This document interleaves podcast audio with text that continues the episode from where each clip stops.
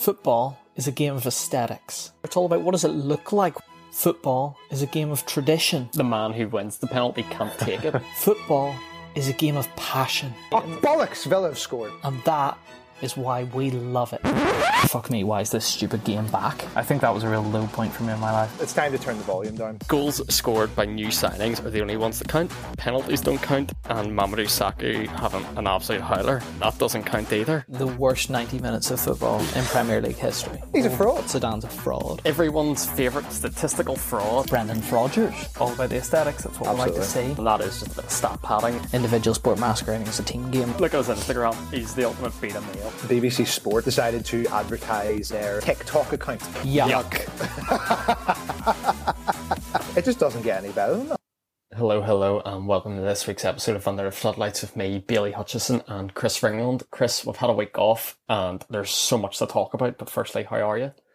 Um, yeah, uh, recovered was um, was at my annual staff retreat last week in England, Oh. and I got nutmegged by the CEO. So, uh, so we'll leave it at that. So yeah, you're now about to give an hour analysis on people who are paid to do that. But we'll, we'll just cover a bit over the past week because I've written down so much over the past week, and we can't ignore any of it. hundred percent. Yeah, So firstly, it was last Sunday night. So at a time where we normally would have recorded, I found myself bored and watched the last thirty minutes of the Nations League, and I'm just glad that Anthony Taylor has ruined someone else's life rather than mine. Usually, instead of ruining like just Chelsea fans' lives, he's just ruined the entire nation of Spain's life. like I, I was, I just was thinking about that, Billy. Like, w- what drives UEFA to pick the English refs as the team for the finals of things? Well, if you listen back to our last episode before uh, we went on our break, I told you about Mark Clattenburg saying they're the least corrupt in the game, but make up your own assumptions after you watch the, the Mbappe goal that was scored. That was not offside. That was not offside, but then we also had our own issue this week in the Prem with the Firmino goal. So, Oh yes, yeah. you know, ve- very similar vibes, but uh, it's a trophy that doesn't really matter. But I'm just glad that Anthony Taylor, you know, is terrorizing people around Europe. Uh, to get a bit closer to the home, Scotland last Saturday. I actually watched the second half of this because I was like, oh, they're getting battered. You know, you So is, never know is what this could uh, happen. this is Israel, not the Faroe Islands? This Yeah, this is the Israel game because the Faroe Islands was just Scotland being Scotland. Whereas the Israel game was another planet. I don't know where they found this team to come out for the second half Scotland. Now, now all, all I'll say about both the Israel and Faroe Islands matches, great wins for Scotland. Both winners, Bailey.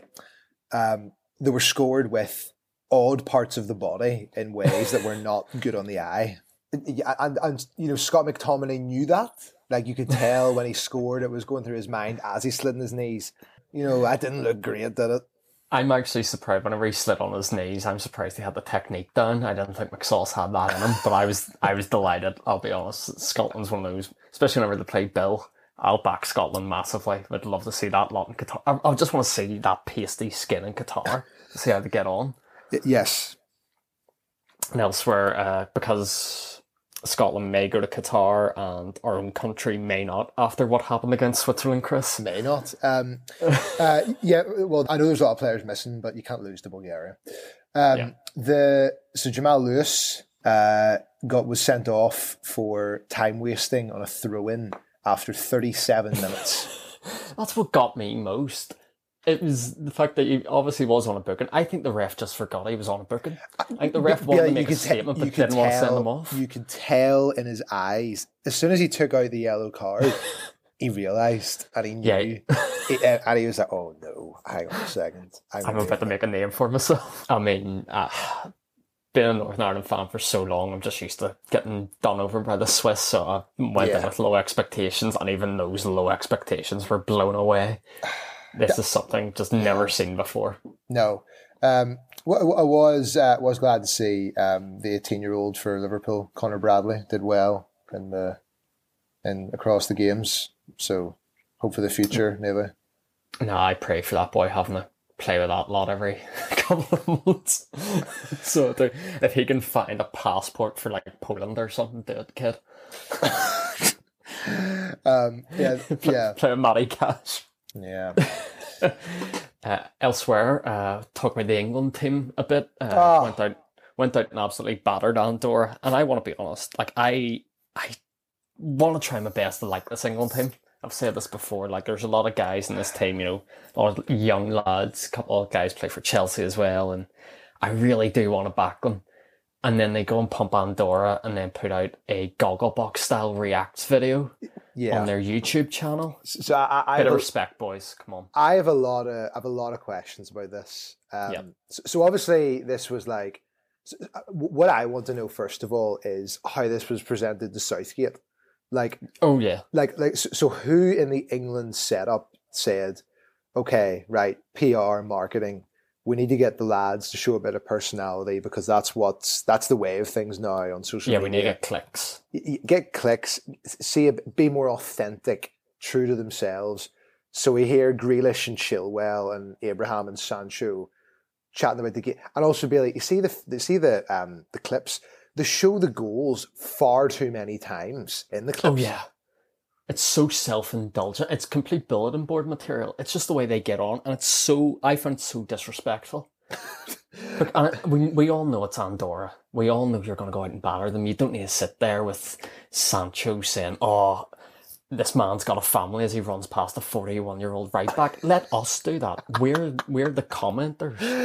Let me and you and morons like us do it. Don't you sit there and go on a YouTube channel and then four days later draw it home to I don't know who it was Uh. Hungary, yeah. Yeah, exactly. Where, where's the Gogglebox Reacts video that I draw?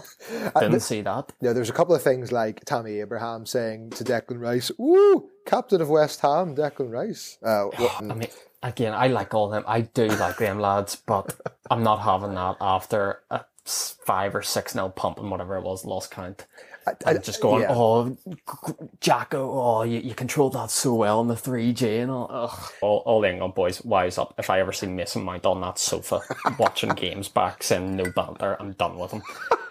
and also hilarious that they drew to Hungary. I mean, come on. Yeah, exactly. It was I at wanna see- I, Wembley. I, I want to see the Gogglebox video. Come on, lads. Let's not hide. Let's come on, get the clicks.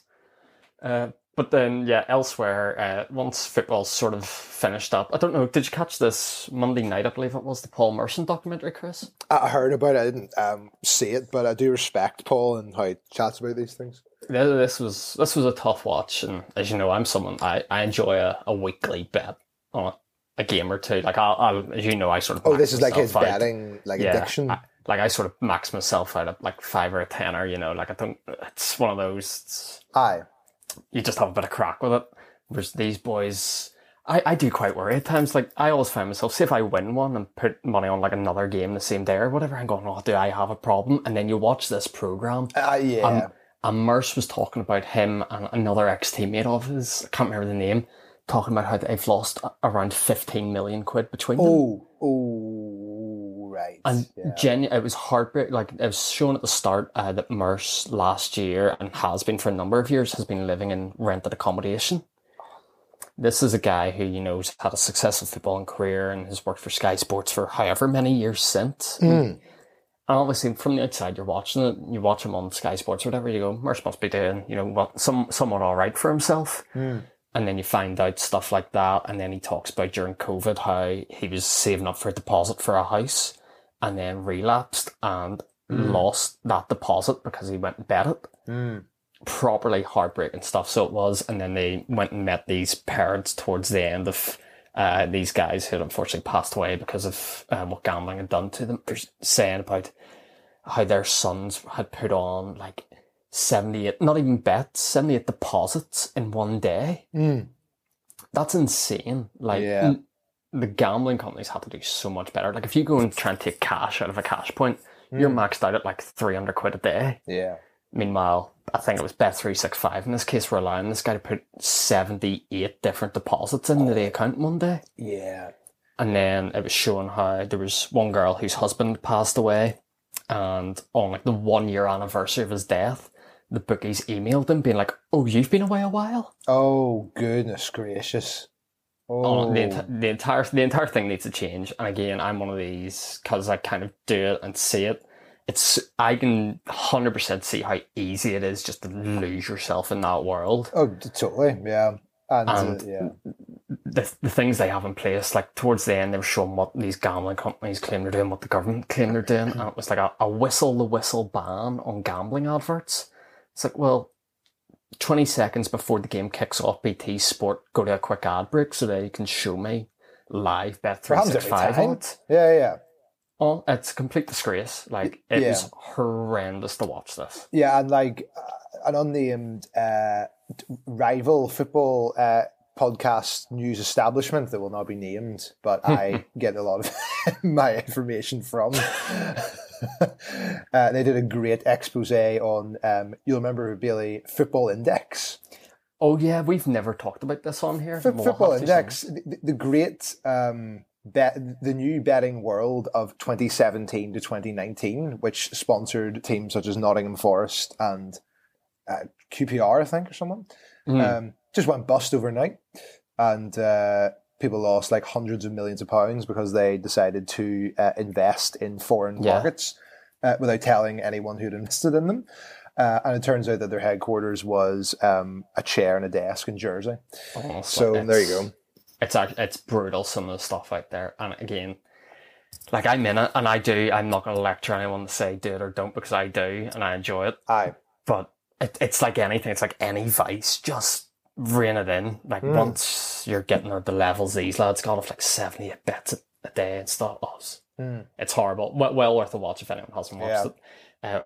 Uh, on the on the lighter note of two things, you know, it's a very heavy documentary, but I found uh, two things in it quite funny.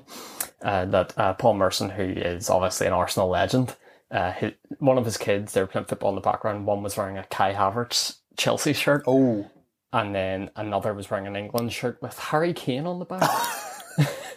Which I thought was interesting. I was like, 'cause I, I know Merse is a Chelsea fan and stuff, so I understood that. But I also thought uh, he's put a Spurs player on the back of his son's shirt.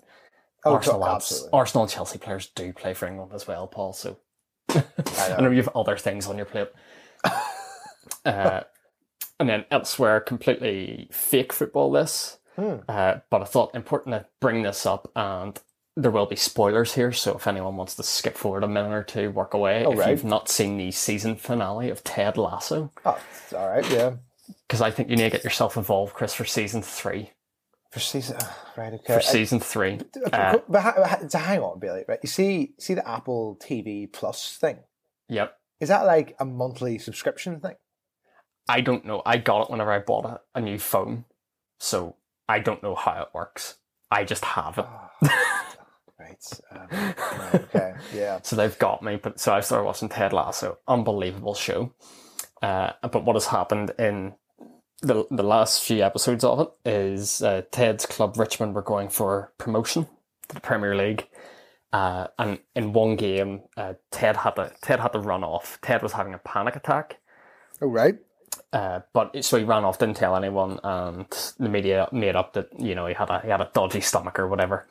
And Ted's assistant coach, who used to be Ted's kit man, Nate, stepped up.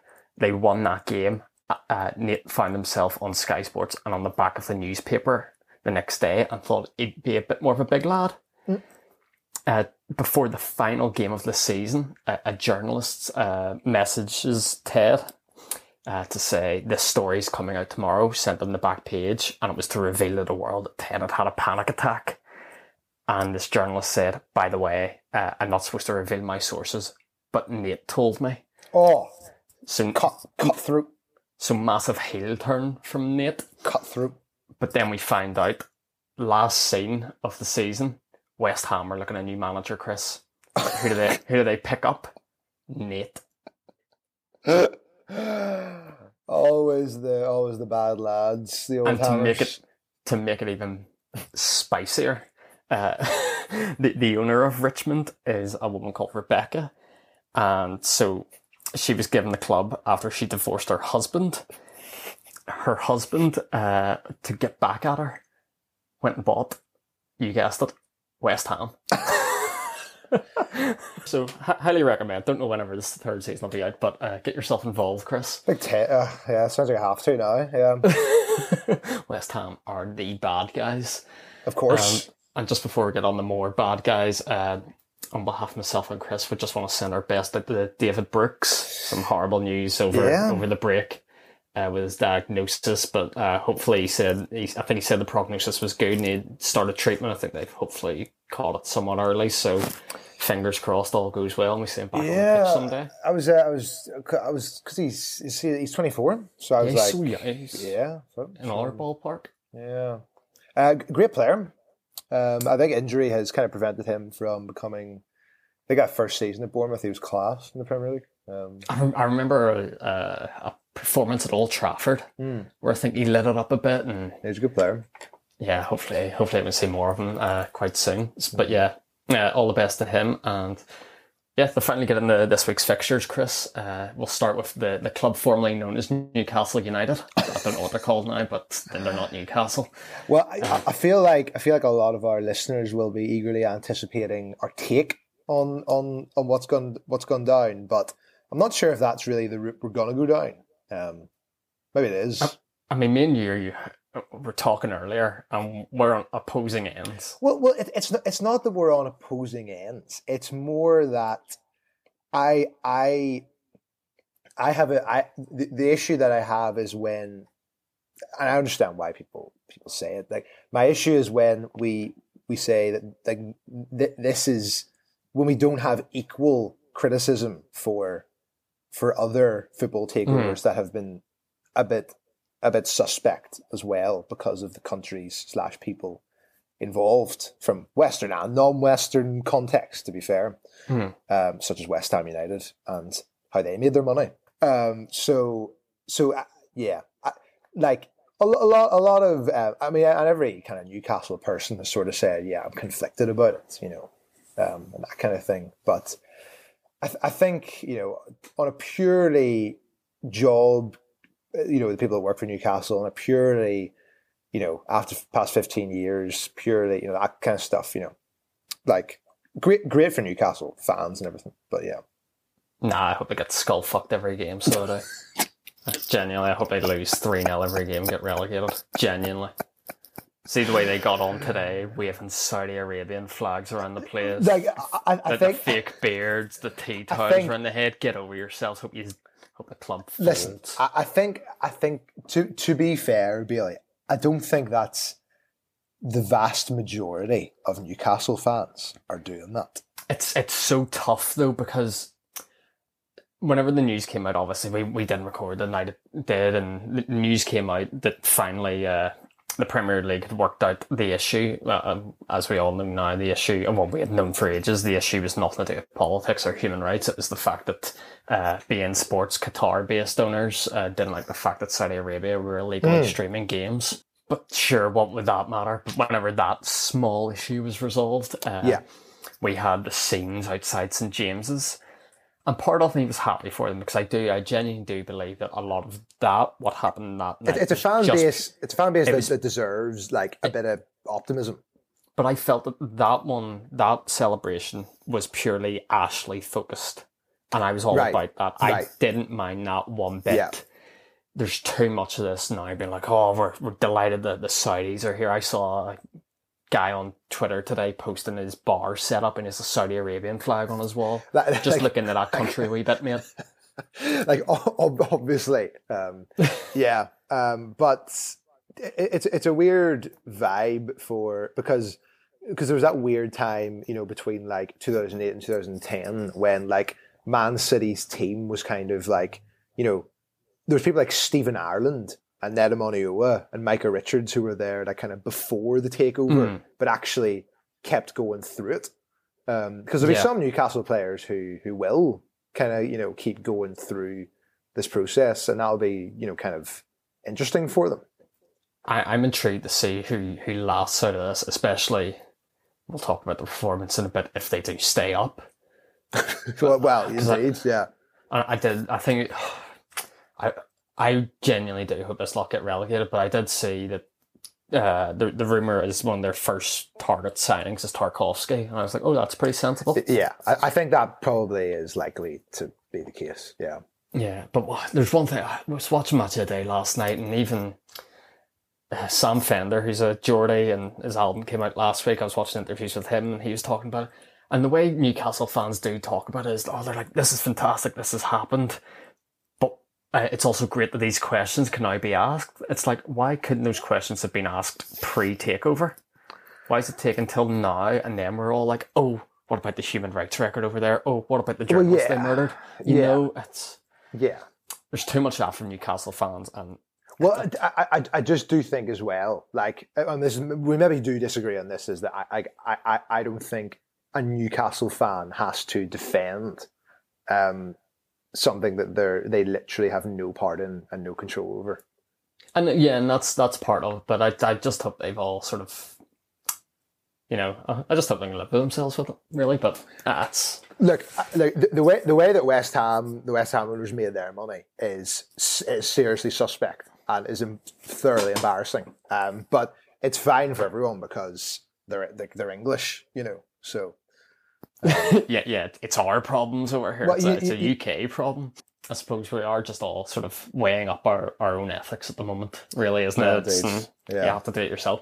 Uh, but anyway, on to the game, and Oh, Uh, yeah, what a weird game. Yeah, because the game of football did happen, and uh, I'd say shout out to Sky Sports uh, because Sky Sports set Tottenham Hotspur up as the clowns to the circus today in uh, yeah, par- in a yeah. paraphrase from Jose Mourinho, like n- nothing was talked about Spurs pre-game. Where they were being fed to the Newcastle Wolves. Uh, after two minutes, Newcastle score, and you know we're we're getting zoom in reactions of Amanda Staveley and Anton Decker bouncing, and you know it's they're they're gonna win the Champions League, and everything's happening, and then Spurs realise, oh no, we're actually a football team. Um, kick a crap out of them for half an hour. um, no, I didn't see. So, so I, I- so I didn't see the very end. From what I understand, um, they then turned on Bruce, the fans, and Shelvey got sent off. Yeah, yeah, best fans in the world. You know, fans have got their club back, they really deserve this. And then, yeah, whenever they went 3 1 down, uh, a third of the stadium left early, started booing Brucey. I think that's a bit harsh on Bruce. I'm not gonna lie. Like, I, I- like, Horrible on the guy. look, right, Steve, like Steve Bruce is such a complicated. Like, like the problem, the problem with these managers who are in their sixties now, who are kind of like that, you know, like Mark Hughes, Alan Pardew, those kind of era, right? People like people do forget. Then they have a they have a view of what like. Steve Bruce has a relatively strong managerial CV. Yeah. Like, I'm pretty sure he got Birmingham, Hull, Villa all promoted. Mhm. I think that's right. Um, and you know, managed Sunderland did like they were like mid-table team with them. Um, almost got Sheffield Wednesday up, Wigan even. Yeah, like, you know, like he's not a, he's not a bad manager. It's just he- he's just become the personification of the Mike Ashley era. Yeah, almost. he- yeah, hundred percent. He's the stooge for Ashley, and Yeah. unfortunately, because he's seen as sort of the last kind of thing that's keeping the Ashley reign intact with the new reign. yeah. It's like they just want him out, and I don't know. Martin Tyler gave basically a managerial eulogy to him at the end of the game. Oh, did he? What, what did he say? He was just going, "Oh, uh, Steve Bruce standing there with dignity, you know, uh, as as the crowd pelt him. You know, you don't want to see the crowd pelt him like this, but he's got a fantastic CV, and wherever he goes next, he'll be fantastic, and all this." It's like, Yeah. Martin, get over yourself. Yeah. But yeah, Um, best fans in the world, and yeah, they, they all left early. Serves some reason.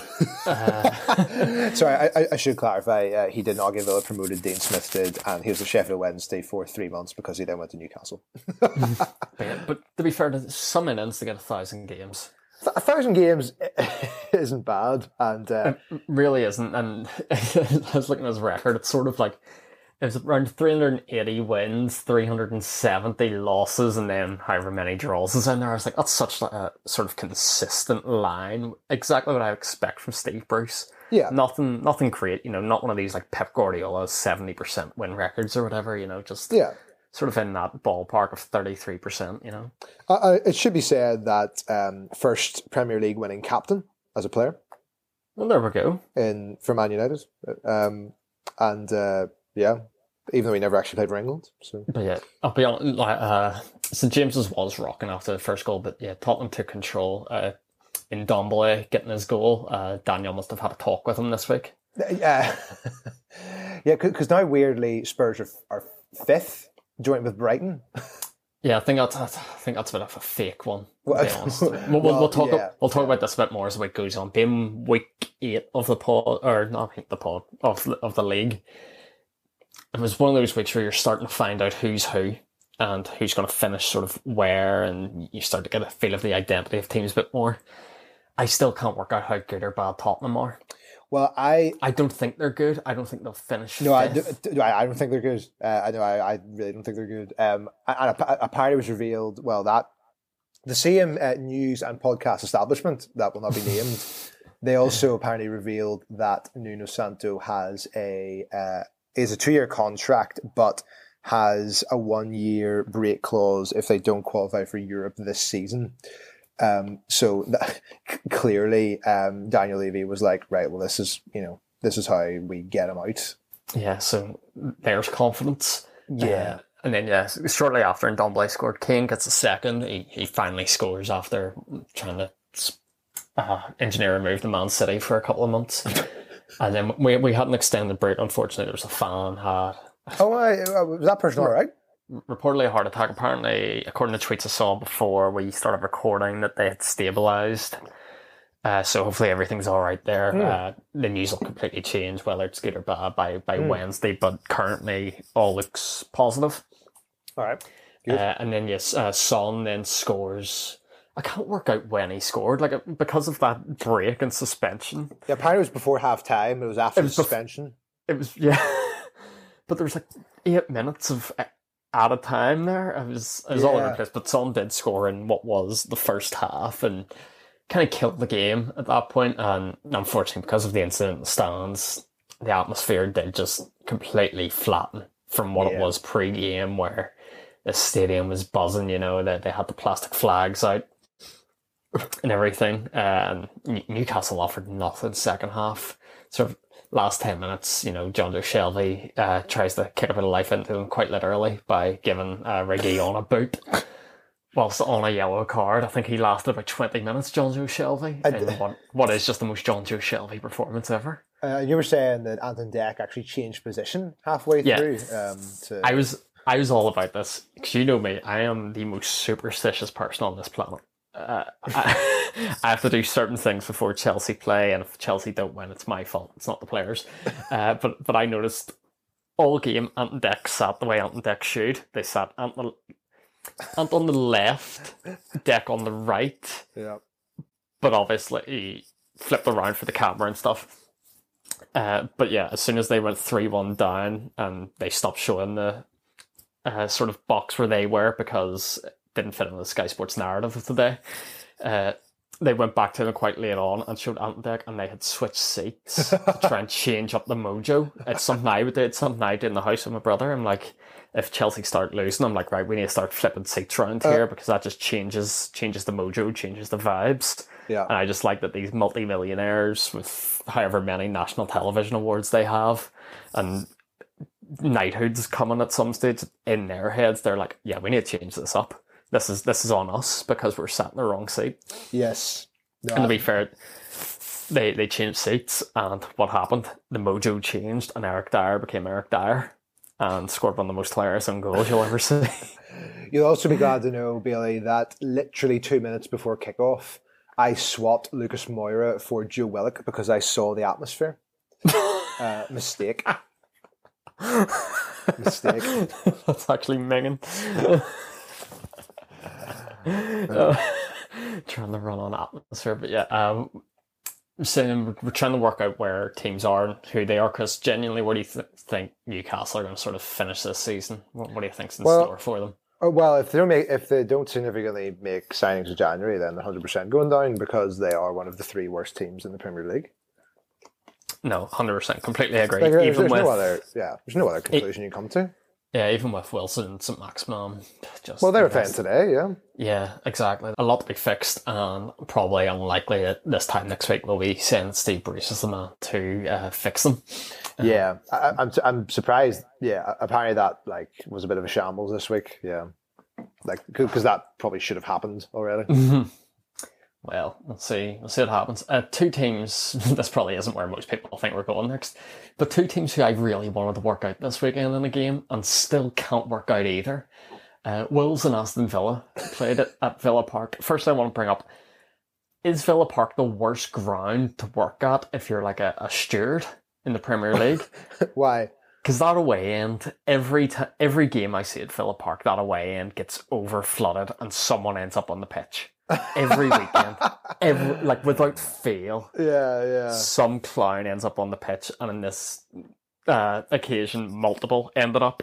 Uh, Villa, Villa Park's a great stadium. Um, I mean, it could well be, but I would not want to be like a part-time G4S guy working here. Um, but yeah, I just thought big opportunity game for both just to make a statement on who they are and where they want to end up.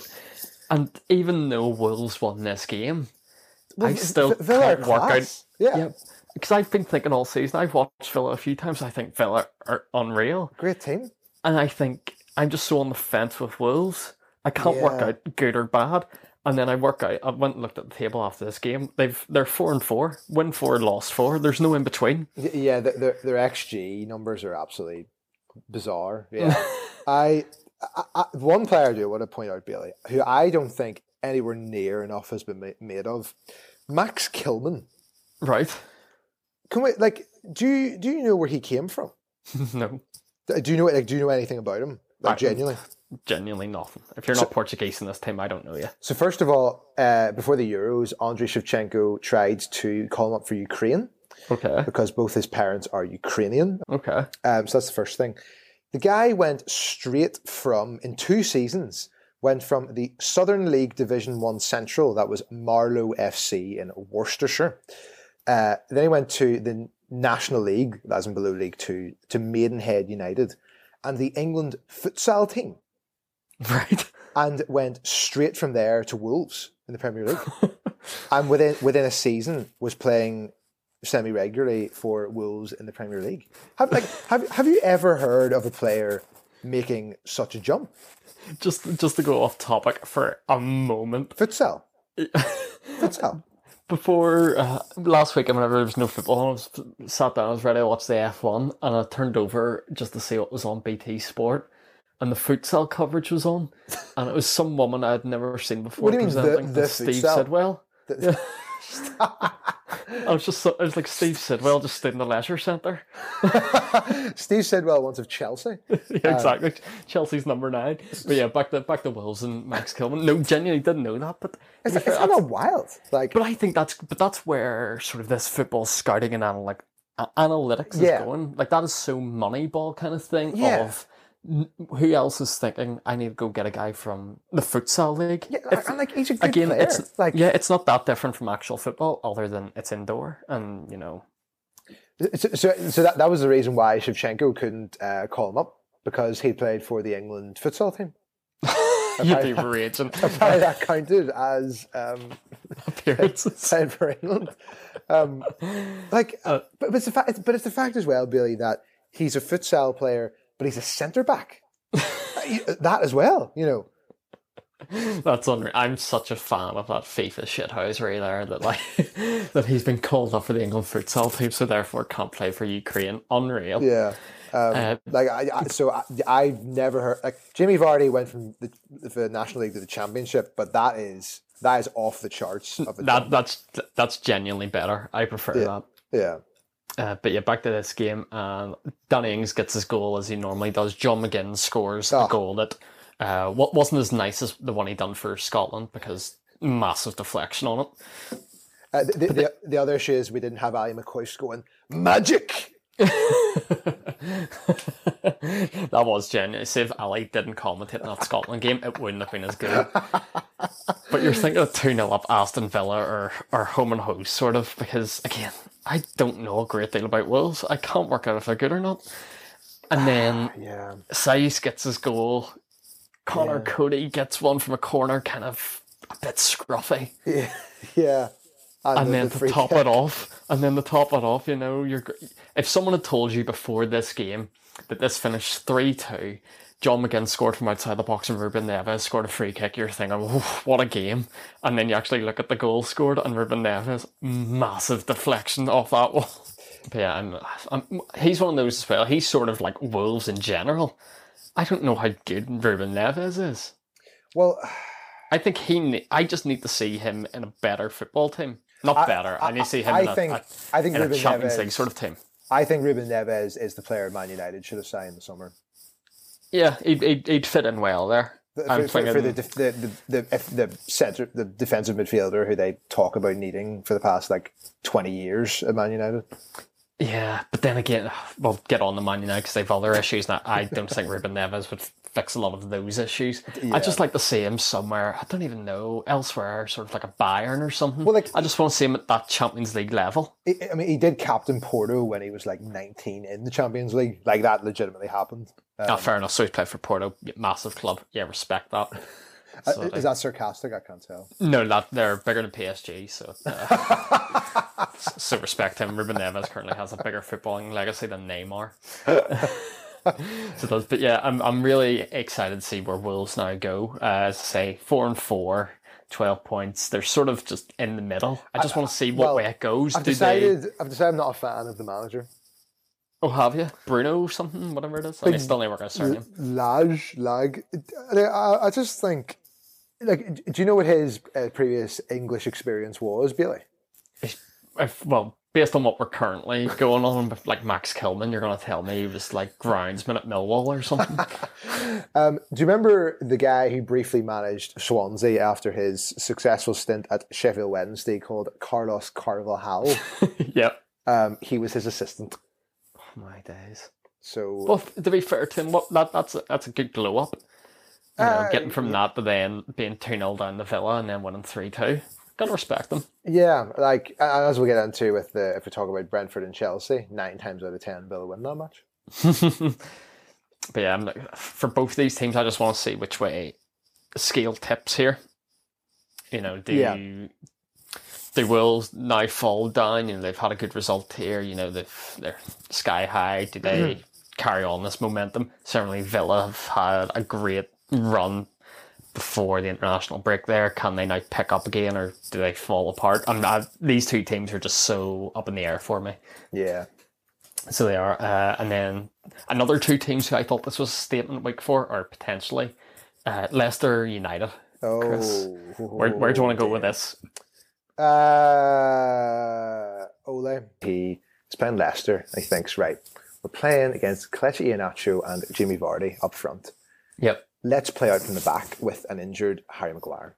Yeah, that, that was his major issue here. no, I- no, Maguire no, was so rushed back. Bailey, I do not have a UEFA Pro license. In fact, I don't even have a UEFA C license. I just have a decades of experience on Football Manager. That was so easy to think that that might happen. Like, and, and the thing as well, Bailey, you'll have seen on Twitter the amount of people that went, "Oh, but Alex Ferguson got like three years or whatever before he became a good manager." Hang on a second, right? Alex Fer- Alex Ferguson won the league with Aberdeen in a much higher quality Scottish Premiership, uh, roughly in England, than I was then, and beat Real Madrid in a European Cup final before joining Man United.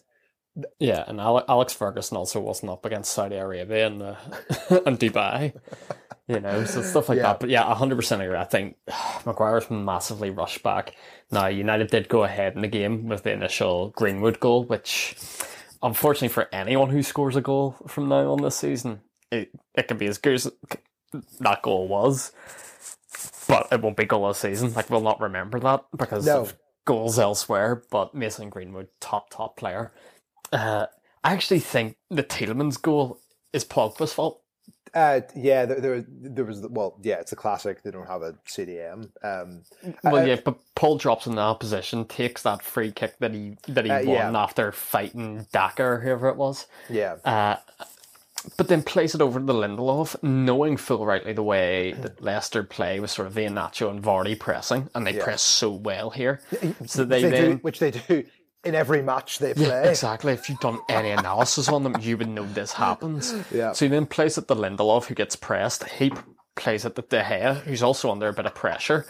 Who then, for whatever reason, gets it down to like Maguire, Yeah. and then they, they lose the ball. And Tielemans, oh, Tielemans didn't celebrate this goal the right way. No, I, I know, I know what you mean. Yeah, Tielemans, because it was Man United, should have done the Cantona celebration. Uh, should should have turned around, arms out, found a collar to pop or something. He should have been so disrespectful at the celebration and didn't pull it off. It's just the fact as well, Bailey, in the post-match interview that um, Ole Gunnar Solskjaer said, "We need to look at the balance of the team." It's I- like, I- do again, do you not do that pre-game? So, so we need to look at the balance of the team, and he said, and then the guy interviewing said, "Oh, you know, was this a wake-up call? Is this alarm bells ringing?" And He said, and he kind of hesitated and went, "Oh, well, like you know, we, we, we should have, we, we shouldn't need one." And uh, you know, this is also in the week that he said that Marcus Rashford needs to focus on his football. um, uh, despite and he, scored in the game, so Does only write for the Daily Mail? Didn't realise there's like a secret column in there. you know, Stick with football lad. because because there's obviously been such a significant drop off in Marcus Rashford's form since he fed the, the nation's children um, that that warranted being mentioned in his press conferences. Yeah, Um, I wonder does Ole just have a secret burner account where he just tweets LeBron James saying "shut up and dribble"? I mean, I mean to top it all off, Bailey, I don't know if you saw that Man United decided to fly to this match. no, did not. they, they flew to Leicester. Now, the, now, I don't really know English geography super well, but I do know that both of these cities are in this, the middle of England. Um, Listen, they've done that knowing this wasn't a net zero game. I, Premier League clubs should do that now. See if you're not playing in a net zero game, do all the emissions you want. go d- go down in individual Hummers for all. yeah. um, uh, ju- just two uh, positive points for uh, for Leicester. Um, no bias. I think Jonny Evans is a seriously impressive professional. He has been playing at the top level for a very long time and uh, looked uh, looked good. Uh, looked biggest better. mistake Man United ever made. he looked better. Like, than the genuinely? The, guy, the guy's coming thirty four. Like if you look over the past however many years since he left that club, it, try and name me who's been a better no, I, I can't. I can't. You know, so- can't. Yeah, Um, one of one of the biggest mistakes they've ever made. And uh, Patson Daka, Bailey, uh, first Zambian to score in the Premier League. Some stat, love that. Um, Bit of a tap in, but and he nearly did mess up. But that was at the stage. So uh, Söyüncü scored a bit of a scrappy one, close to being offside, and then Rashford uh, focused on his football, uh, sco- Yeah. scored a cracker, like lovely ball through to him by Lindelof. To be fair, Yeah. But then hilarious moment in the game where Cristiano Ronaldo rushes over to get the ball to put it back on the halfway line. So Yeah, you know, that so leadership- United, yeah, you know, because he's he's he's a born winner and you know he lifts everyone up. So put the ball in the halfway spot and Leicester scored it directly from. it was like it was thirty seconds before that ended up on that.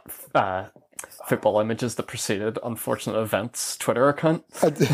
I I just feel like every time Jamie Vardy scores, it's always things like that. It's like you know, and he and he knows it, and he looks at the away fans. He's like, "Oh, he's art," but I love it. Yeah, I was raging with Vardy. Vardy let himself down. Should have taken the goal away from him for not doing a Townsend. yeah, yeah. So it did, but uh, Le- Leicester, I haven't been able to work out all season. I still Well, well they're under they're, they're underperforming. Like Yeah, yeah, because especially over the past few seasons, we've joked saying they're bottle jobs. Not as because no, no, sorry, started- I, I, I've never said that on this podcast. I know because you've been incorrect, um, but that's because they start so well. What They haven't really got going this But- season, but and this they've had, they've had no like they defenders. They've had no Yeah, defenders. That's that's part of it. And also, I did notice in this game that James Maddison was back and, He hasn't been good. He hasn't been playing like James Maddison. Yeah, he yeah he wasn't good before this. Like a couple of strikes outside the box towards the head, keeping them on target. It's just stuff like that where once that starts to tick, Leicester can become a good side again. They Yeah, just need yeah. it all, all the coming. You can't rely as heavily on Vardy as they have for so long. And Iheanacho's picked up a load of goals. No, he's good. Yeah. they just do need those extra bits from Maddison. But yeah, uh, both these teams, I I still think United will finish top four. Uh, Leicester to me, Yeah. just with the, the European schedule, I think will eventually hinder them. started they started badly as well. You know, they have started badly, but it just shows on their day will just cause a top team a lot of problems if you aren't 100% at it, which Man United weren't because of what we've said there of Because people weren't Maguire- focusing on their football. yeah, people not focused on their football. Uh, Maguire not being ready and then playing five attackers uh, whilst Who actually was it in the field? Because it wasn't Fred, which was interesting because normally you know Uh, I think it was fans like Matic, wasn't it? It was Matic, and that's yeah, that's another thing. Matic is so past that it's it's tough to see him. But yeah, uh, it's quite funny uh, whenever you hear comments from Paul Pogba after the game, and he's saying, you know, Oh, yeah. we, we, we need to change something. But we'll, we'll see what happens. Uh, elsewhere, uh, we'll talk about uh, the best player on the planet right now, Chris. Uh, we we can't argue it. Oh yeah, Mo Salah is um, absolutely. Uh, Mo, but, that, Mo, that, number one on earth. but that's boring to talk about.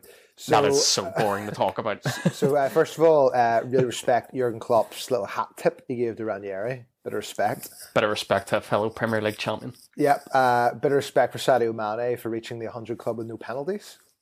Oh, I didn't know that part. Bit, bit of respect for that. Only the third player to do that. And also, real respect to Mane for only having one weekend where he does it instead of the three Mo Salah. Um, and then getting on to Watford. yeah, because you have to work out here. Was it were Liverpool that good, or were Watford No. that bad? Uh, Watford were terrible. Um, Adam Right. Masina, the left back, for some reason started in midfield. Uh, that attempt to like one of the worst positioning I've ever seen. Danny Rose, after gurning and all or nothing about how he never gets picked. Ben Foster, uh, ben Foster was so bad. he, he, and he tried to make himself look as if he was good, but he really wasn't. Yes, so we'll, we'll go through a few of those. Danny Rose had the worst eight minutes I've ever seen from a footballer. I've seen some people have bad games, but Danny Rose's first eight minutes of this game where he just gets turned over and over again. And I, I honestly wouldn't be that critical of him just if he had not said those things and all or nothing. Yeah, the way he got on Jose Mourinho of all people, thinking he was the big lad and then couldn't do it at Newcastle. And then at one stage in this game, Chris, uh, Mo Salah was running at Danny Rose, and Danny Rose was running towards his goalkeeper, like his body was facing towards Ben Foster. Now, you can watch me play football, and I'm not good. But I can tell you now, I know not to do that. and I'm not paid the same money Danny Rose is. Um, and also, for some reason, Fabio Cannavaro was in the stand. Was that like a Ranieri thing or something? Ranieri's just phoning his mates. I assume like, it was, but I'm like, are you in the area? I, I assume it was, but I'm using using it as an excuse to inform you and the listeners, Bailey, that the Chinese Super League has imploded. Um, good news good for everyone involved. Um, so Fabio Cannavaro uh, resigned as manager of both China and Guangzhou Evergrande, uh, which totaled 27.9 million US dollars of a salary, which he gave up because uh, the entire league has basically uh, evaporated into nothingness because of It's it's just coming to my head. There, you've said he was a manager. yeah. What's worrying now is with Watford doing what Watford do, I reckon he could be manager within a fortnight. Uh, well, You know, he could be on the touchline by looks of on- things, by looks of things, if he can hang on for long enough. Yeah, but I, Um, I yeah. agree. Ben, ben Foster is. yeah, like don't know the issue. is It's because we watch so many different goalkeepers now, and Ben Foster he doesn't compare anymore. Like, He's he's a dinosaur now because if you look at the distribution of the lads in the Premier League now, even yeah, like he's not that even level now. Yeah, the that way. worst keepers in the Premier League now have good distribution. Yeah, like uh, like Aaron Ramsdale. shocking. Yeah, Aaron Ramsdale. That was that was why Arsenal signed him. You know, like Yeah, he's he's just so the, the league's left keepers like him behind, and there's also uh, rumors circulating that he had Mo Salah as his fantasy team captain this weekend, but. Uh, don't know. Right, so genuinely, I whenever he's in the championship, I quite like this YouTube channel and stuff. I went on the other week over international break to see a few things. Oh, is it changed? It has because he can't vlog in the same way and everything, but he does a lot more. At the start of the season, he did like a predictions video of where he thinks everyone's going to end up. But my biggest issue is that he has videos on there where I don't know what the reason is because I don't finish them, but he but he's wearing like other teams' kits. What? There's like a video of him where he's presenting it in like a City shirt. There's one where he's in a Liverpool shirt. I don't know what it is, but I think if I'm manager of that football club, I tell him to cut that out. Well, I don't mind yeah. him doing the whole YouTube thing. It's the fact he's wearing other teams' kits. Yeah, I- mean, the, the other goalkeeper is the Austria goalkeeper who got to the last 16 of the Euros. I don't really know why they've dropped him. But yeah, I think uh, Watford are heading towards Norwich territory where I don't want to talk about them anymore. Uh, yeah, Ranieri needs to change something quite quickly. genuinely, I don't think Carlo's the man. Uh, but yeah, on on the other side, I think well worth giving Liverpool their flowers because again, just They're, they're, they're, they're a good team. Moving on. just, just no. But let's we can't just go moving It's, on. it's been the team. same team for four years. We know we know what they're like. You know. I know it has, but genuinely, like Mo Salah right now. No, like, like Mo Salah is is the best. He you know, the but best. he scores a goal like he did against Watford here, where he sort of has three players around him. He then puts Craig Cathcart on his backside, Yeah. curls it around the keeper, and that's not the best goal he'll score this season. No, and the, the thing I, the thing I noticed about that goal is the Craig Cathcart like punched the ground in annoyance, and it wasn't because they conceded the goal. It's because he's now going to be in that footage. Yeah, the rest of his forever. life. Yeah, hundred percent. He's in the Mo Salah highlight reel. Like Yeah. whenever Mo, Mo's doing uh, those kind of footballer talks, you know, that we went to Chris for like around gigs in the waterfront. Oh yes, yeah, yeah. Whenever Mo's doing one of those in Egypt and they're showing the highlight reel before, that's gonna be that's gonna be shown. Serious, but obviously, like this was it. It was in slow motion. That goal, it, like That was, that was great. Was just phenomenal. just the Yes. of the studs, everything about it. It was like Nice. surely not, surely not. Oh yeah, he scored. Fair enough. No, he's, a, he's, a he's a good player. Uh, Bobby Firmino hat trick, uh, potentially the easiest hat trick of all time. Yeah, I, I don't think he actually deserved to take the match ball home. Out of all of this team, you know, Mo had the afternoon of his life. Bobby Yeah. scores three tap-ins. Yeah, yeah. and runs away with them. You know, and Sadio Mane uh, gets, scores his hundredth goal from an unbelievable pass from Salah. Uh, yeah, yeah. No, But again, it's trying to work out. Salah had an unreal afternoon, but again, against Watford, you know, those defenders for that unreal goal aren't that great. The ball through to Mane, he goes past Danny Rose like Danny Rose wasn't there. in that goal where like, like I, I actually don't think Cathcart did a lot wrong in that. It was because of the other guy, the other guy Yeah. running back, and then the line and Rose's attempt to tackle Salah, um, and then it just came across so quickly. Honestly, can't can't wait till this ladder in the championship. Did think they were hard done by with one of the Firmino goals, as we were saying Uh, earlier, yeah. with that sort of offside decision uh, that was in the Nations League. Uh, the ball through that wasn't tended for Salah. Salah was so offside. Yeah, Uh, the defender then has to play it. yeah, It then bounces off Foster and uh, Firmino taps it in. That's it's tricky because the laws it was completely right, but that goal doesn't happen without Mo Salah being offside yeah. real real tricky one but yeah liverpool liverpool looking hot right now Yeah, they're they're yeah they're up there. which is frustrating the only the only hope for anyone else this season to win premier league is that month where mo goes to the africa so Uh, oh, of course, yeah. Well, well, that'll be interesting. Yeah, that- that's sorry, the only hope that like the Premier League can only hope that Egypt get to the final. Egypt and Senegal. Uh, yes, yes, which is a completely realistic possibility. Well, I'm hoping uh, Senegal don't. Uh, we'll get on the Chelsea here, Chris, because Yes, Eddie Mendy, Uh, d- uh, yes, um, best on the planet right now, I think. I I- so yeah, mo- most least talked about uh, world class goalkeeper I've ever seen. Like I- like uh, who who who on planet Earth is actually talking about Edouard Mendy right now? I think the only person that does, I think Petr Cech. I think Petr Cech still scouts this lad. Um, No, he's he, no, he's uh, fair play to him. He's unbelievable, best in the league at the this minute. game, yeah, uh, XG wise, uh, battered. Yeah, sorry, Chelsea yeah, were. yeah, but yeah, you should not have won this match. Brentford, Brentford, are 1.88. unbelievable. Brentford are unbelievable. Um, but also, Billy, uh, Malang Sarr. Yep. What's going on? We've got, we've got another one of the loan trains has just suddenly come into the team. Yeah, so uh, let's let's talk a bit here. Do think he had Uh, a squad number at the start of the season. Uh, no. as, as, Tom, as Tommy Tickle said, this was not the cleanest sheet. um, and Malang Sarr had quite a bit to do with that. Now, he didn't have. Was he not good?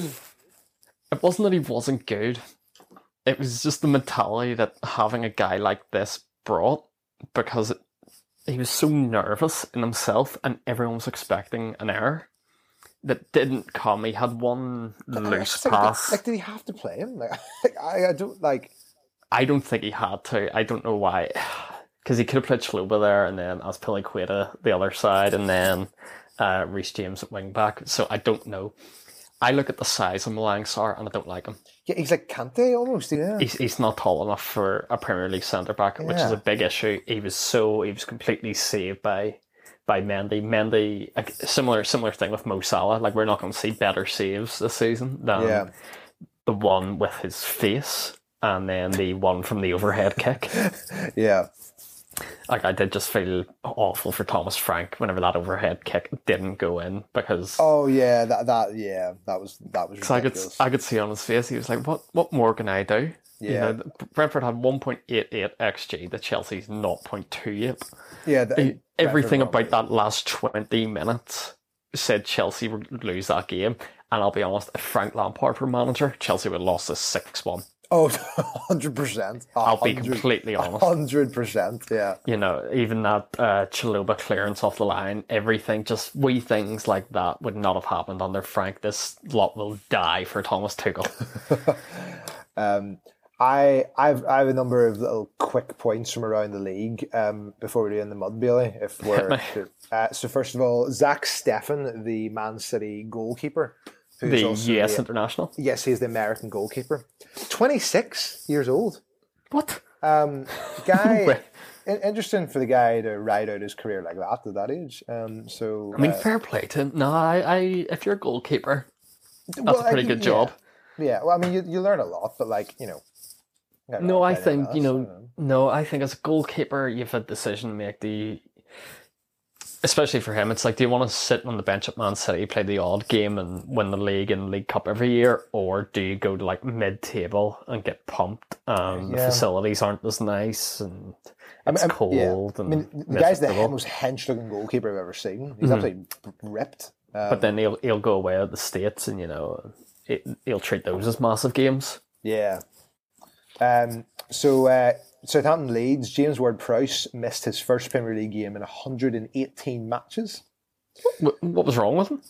Uh, I think he, if somebody was something to do with because he was with England. I think. Um, not not really sure to be honest. Um, Strange. I, I just assumed he was one of these people. Just you just wind them up, chuck them out there, no matter what. yeah, Like, I'm not sure what's going on. Um, and um, Armando Broja, First Albanian to score in the Premier League as well. So And Cobham graduate, good man. Uh, yes, another Chelsea looney. And finally, um, Norwich Brighton, worst game in Premier League history. I'm calling it uh, nil nil, and it had it even had the customary Neal Maupay dive. So That was, yeah, that was a shocker.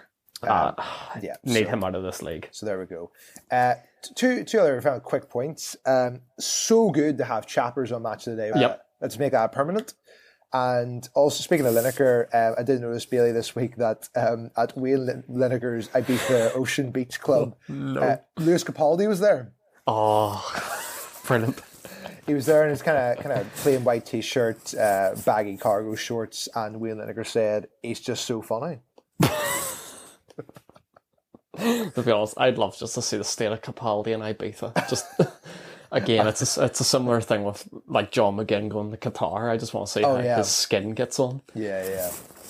But yeah, no, just to bring up, whenever we bring up the Norwich game, I think that's the second time this season we've brought up that uh, Norwich have been involved in one of the worst Premier League games of all time. You know, we're, we're only eight games in, and we, we've called it twice this season. uh, before we're going in, what actually, yeah, I forgot to bring this up earlier. Should have brought this up at the start uh, with regards to the international break. Arsene Wenger, right, is trying to make football better with this nonsense about a World to. Cup every two years. You know, Yeah. right? All that. Do whatever you want, Arsene. Don't care. But if he wants to sort out footballing issues to make things better for players shorter term, sort out South America. Because I this nonsense of players going away for international break down there and then not being able to play the first Premier League game after that is ridiculous, and it Yeah. happens too often. Yeah, I'm not sure what's going on there. Yeah, The fact that like these clubs do put all these lads on the same private jet straight after the game and still can't get them back in time to play on the Saturday games is just ridiculous. yeah. Apparently, Romero at Spurs was was like literally pushed onto a train today, like this morning, to, Well, I uh, saw to play against Newcastle. Yerry Mina was sat. So he was on the bench for Everton, but he wasn't sat in the, with the bench players. He was sat a few meters away, still full kit, uh, Colombia face mask kit? on. Yeah, uh, no, uh, Everton kit, like available to play, Right. but had to had to sit away from the bench with a mask on. Like, What, because of COVID? yeah, because of protocols and whatever goes on in South America. Like, Right. Arsene Wenger fix that before you Aye. start messing with that World Cup nonsense. yeah. Uh, but yeah, uh, on the in the mud and a cracker, uh, because I don't know where it stemmed from. I think it has something to do with Newcastle fans, and I think uh, Jake Humphrey off of BT Sport may have made a comment and set them all off. But uh, last Friday, I believe, uh, I seen Jake Humphrey trending on Twitter. I was like, well, what's Jake done? You know, he's a fairly uncontroversial lad, other than whenever he does present. And at the time, I was like, he's not presenting. So what could he have done? He was just commenting because people are giving him stick. So uh, just to run through a few of the tweets that were sent out in Jake Humphrey's name, which I thought were hilarious. Uh, Jake Humphrey phones Radio 1 to tell him he's loving the tunes and to keep them coming. Uh, Jake Humphrey stands at the top of the stairs and pretends to be the chaser. uh, Jake Humphrey says, all gone to himself whenever he finishes a meal. uh, Jake Humphrey thought Joelinton had a degree in computer science because he has trouble shooting. Just thought that's that's proper dad joke. uh, Jake Humphrey shouts "Capital, give me the cash" every time he answers the phone. Uh, Jake Humphrey does a minute silence when he plays a game of FIFA. Sorry, sorry, Capital, give me the cash. That, the only reason I know that is because my barber. yeah, it's not the cool FM cash call over here. Uh, Jake Humphrey leaves the room when the BBC News tells the, tells you the scores before match of the day. Uh, Jake Humphrey checks the tire pressure before a journey longer than 25 minutes. Uh, Jake Humphrey does five yard sprints when he's trying on new trainers. Uh, Jake Humphrey pulls his trousers all the way down whenever he goes to the toilet. Uh, where's this one? Oh no, I'm not reading out that one. Uh, uh, Jake Humphrey sellotapes a quid coin in the kid's birthday cards. Uh, Jake Humphrey shares missing Facebook posts for people 350 miles away. Uh, uh, Jake Humphrey still smacks his arse, declaring that's as the price after doing his weekly shop. Uh, Jake Humphrey says thank you to self scanning machine. uh, and Jake Humphrey wears a helmet when playing F1 2021 on his Xbox. Uh, Jake Humphrey uses a straw to drink his pint. Honestly, these just continue on. Uh, Jake Humphrey tells the 18 year old barmaid he will take the corona, but she can hold the virus. like, I just want to know where all this came from. Like, Jenny, if anyone knows where this started, this was elite level stuff just on Twitter one day, just hammering in the Jake Humphrey. Jake Humphrey wears latex gloves when filling his car up at the petrol station. Like, unreal. Uh, Jake, Jake Humphrey waits for his 20p back off the taxi driver whenever his journey's been £4.80. I just like that we've all worked them out. You know, everyone has had this opinion of him, and it's taken something to spark it. And then he's trended on Twitter, and everyone's been able to get in the same jokes. And I'll just leave you on this one. Uh, Jake Humphrey puts ketchup on his Sunday dinner, which is a nice one to end on while we record. So yeah, uh, Chris, that's it from me and you. Any any final thoughts before we send people on their week? Oh, um, uh, no, We've had two weeks off, and Chris has nothing. No. no, I don't. Uh, one thing before we finish up that I did see over the international break, which I'd like the international uh, listeners of the pod to let me in on. Uh, I was watching the NFL London game last week. It was the New York Jets against someone, and uh, Christian Pulisic was on the sideline. What? Yeah, so because he's injured and has been for however long, uh, Oh, it was right. nice. It was nice to actually find him and see what he's doing. Uh, but he was in uh, a New York Jets jacket, and I'd like an American listener to explain to me why Christian Pulisic, who I know is from Philadelphia, supports a New York team. Yeah, that, that may I love the guy for what he's done for Chelsea, but I may have to be out in Christian Pulisic as a result. yeah, that's uh, that's unacceptable. because I can't be having it. And from my knowledge of NFL, the New York Jets aren't very good. So whatever he did, he made the wrong decision in life. So I'd love that one explained. Yeah, So yeah, on that note, uh, that's it from me and Chris, and we'll see everyone next week. Thank you. See you later.